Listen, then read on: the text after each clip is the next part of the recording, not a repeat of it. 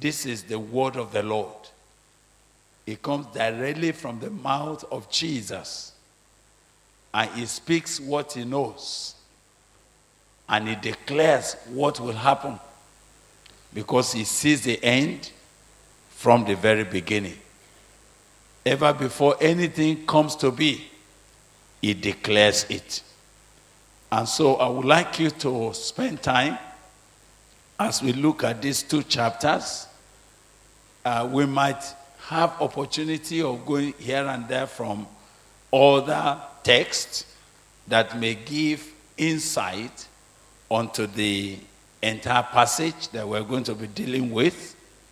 But I first want to request that you will concentrate and let's see how God will be leading us in the course of these times of Bible exposition. Now, Matthew chapter 24, Matthew 25. Because it is the same Lord who has spoken each of these, several segments of what he said are very crucial.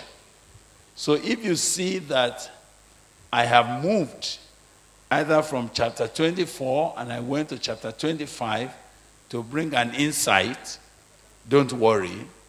We are dealing with one issue and we need to dig around it so that you can have an understanding.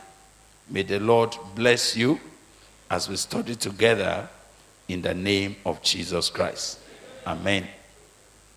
Now, let's first of all look at the context. The context of this biblical exposition or teaching that Jesus Christ gave. And whereas in the course of his discussion, he spoke directly about prophetic things that would take place. And in order to bring clearer understanding to his disciples, he spoke sometime using parables to illustrate what will happen. And he, some other time, uh, used direct allegories to express what is about to be. So, whichever way we find scripture, I'd like you to know that it is the same Lord we're speaking about his coming. Now, there are several issues that you will find which sometimes generally obscures or beclouds the subject of the second coming of Christ. Some of it, because it is not particularly of importance to us in this conference, we might not engage in it. Some of it borders on timing, particular time, particular spot where he will appear.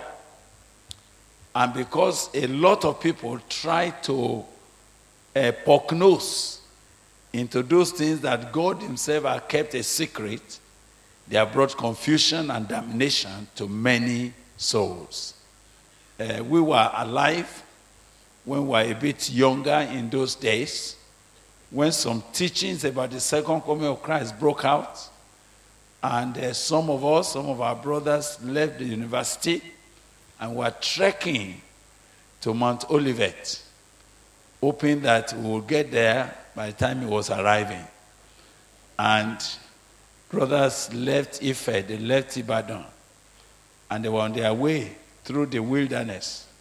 And and the deserts to go and meet the Lord, who is going to land on that particular mountain. And some of us left school. Some have not recovered up to today. Some have missed out altogether. So the question that has brought confusion to people are very much. But thank God that God has been faithful to his word.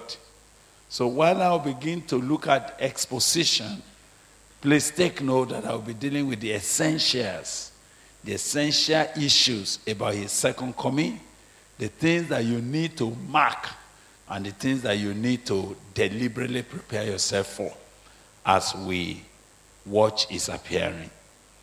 Now, to abraze ourselves with the passage that we're going to be studying, I would like us to read Matthew 24 this night, and I would like us to read Matthew 25, a bit of it. Now, then Jesus, chapter 24, verse 1, are you there? Then Jesus went out and departed from the temple and his disciples came up to show him the buildings of the temple. And Jesus said to them, Do you not see all these things? Assuredly, I say to you, not one stone shall be left here upon another that shall not be thrown down. Now, as he sat on the Mount of Olives, the disciples came to him privately saying, Tell us, when will these things be? And what will be the signs of your coming and of the end of the age? And Jesus answered and said to them, Take heed that no one deceives you. For many will come in my name, saying, I am the Christ, and will deceive many. And you will hear of wars and rumors of wars. See that you are not troubled. For all these things must come to pass, but the end is not yet. For nation will rise against nation, kingdom against kingdom, and there will be famines, pestilences, and earthquakes in various places. All this at the beginning of sorrows. Then they will deliver you up to tribulation and kill you and you will be hated by all nations for my name's sake. And then many, many will be offended. They will betray one another and will hate one another. Then many false prophets will rise and deceive many. And because lawlessness will abound, the love of many will grow cold. But he who endures to the end shall be saved. And this gospel of the kingdom will be preached in all the world as a witness to all the nations.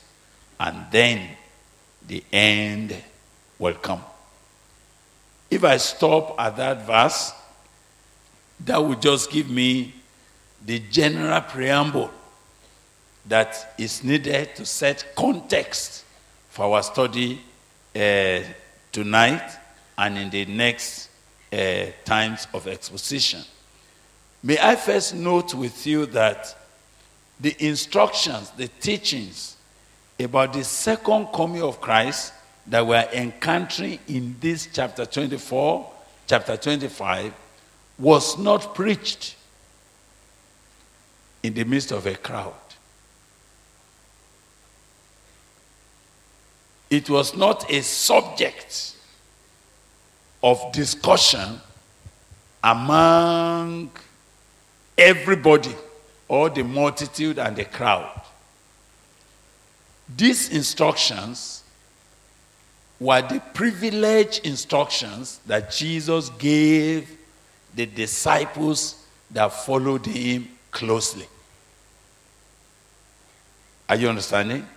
So, the first thing I want you to note is that even in the days of Jesus, and even when Jesus died and went to heaven, majority of human beings that were living at that time, they did not know the mystery of the second coming of Christ. A lot of them could not even understand what it meant. So we cannot measure or judge our understanding of the second coming of Christ by the general opinion of people. You cannot base your expectation of his coming on what others are saying. The truth of the matter is that whatever they were saying is an ignorance. Whatever they are asserting, they were asserting what they did not know anything about. And so sometimes when I see several people, several teachers who stand up and they make